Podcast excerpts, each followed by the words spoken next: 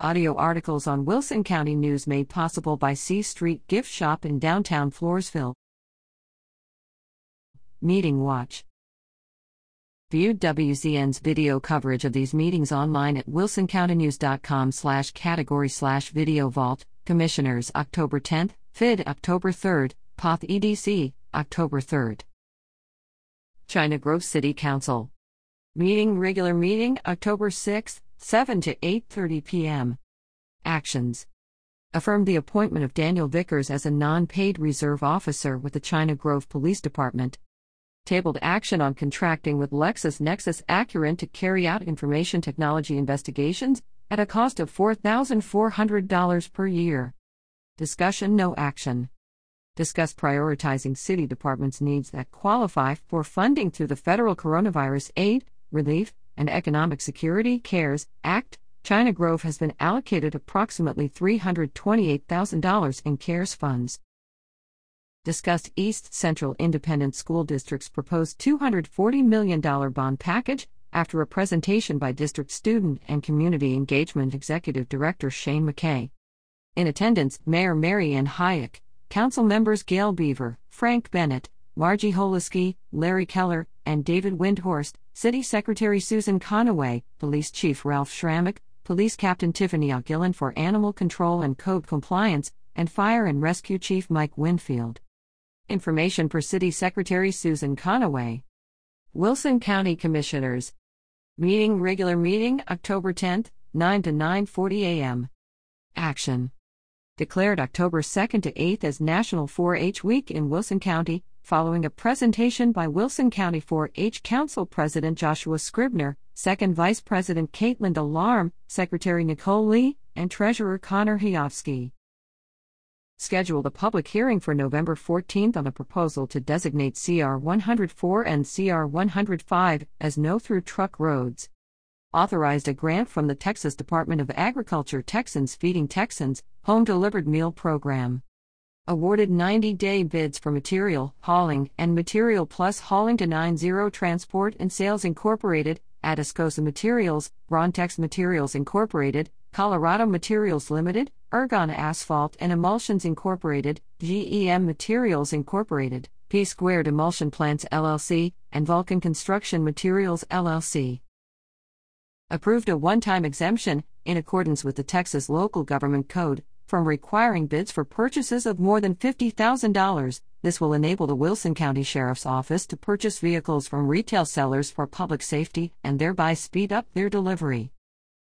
Approved a permit for Sunco Water Supply Corporation to dig a trench to install a 3,780-foot water line along CR 409 southwest of Stockdale. Approved permits for Recoil Resources to bore 3 oil or gas lines under CR 250 southwest of Poth. Approved a variance to allow a shared road, thereby easing the owner's ability to sell one of 6 acres he owns at 10,936 U.S. 87 west southeast of La Vernia.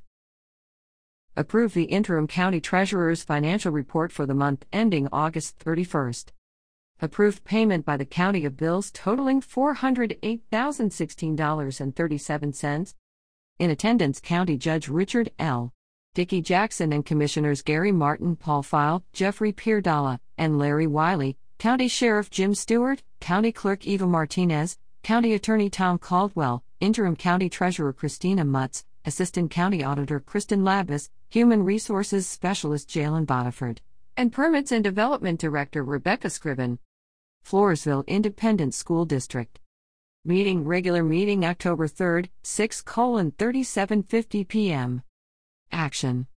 Approved an audit of the school district's finances for fiscal year 2021-22 as presented by Derek Walker of Coleman, Horton & Co., Certified Public Accountants. The audit, scheduled to be posted on the district's website, shows actual revenues increased over anticipated revenues.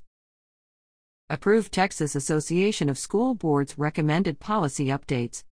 Approved the purchase of 2 2023 international school buses at a total cost of $264,302 from funds allocated for this purpose in the fiscal year 2022-23 budget. Approved contracts for 6 teachers, 5 of whom were hired in May as uncertified in their teaching field, but have since received their certifications.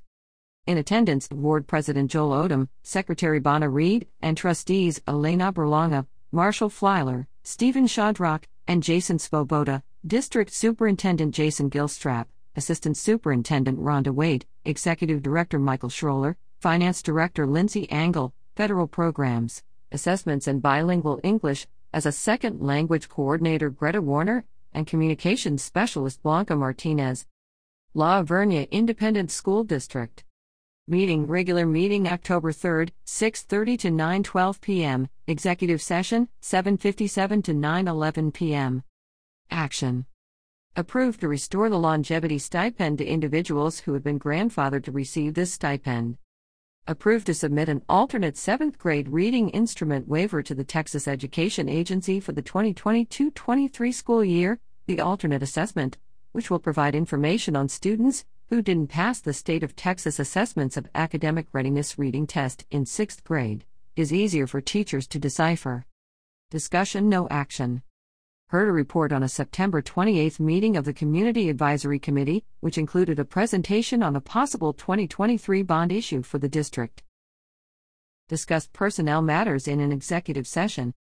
In attendance, Board President Nancy Janey Seck, Vice President Sean Stray, Secretary Drew Hurley, and Trustees Ryan Doga, Joel Good, Jimmy McFadden, and Jeff Towns, Superintendent Hensley Cohn, Chief Instructional Officer Helen Weisenhunt, Chief Administrative Officer Michael Duffick, and Superintendent and School Board Executive Secretary Teresa Watson.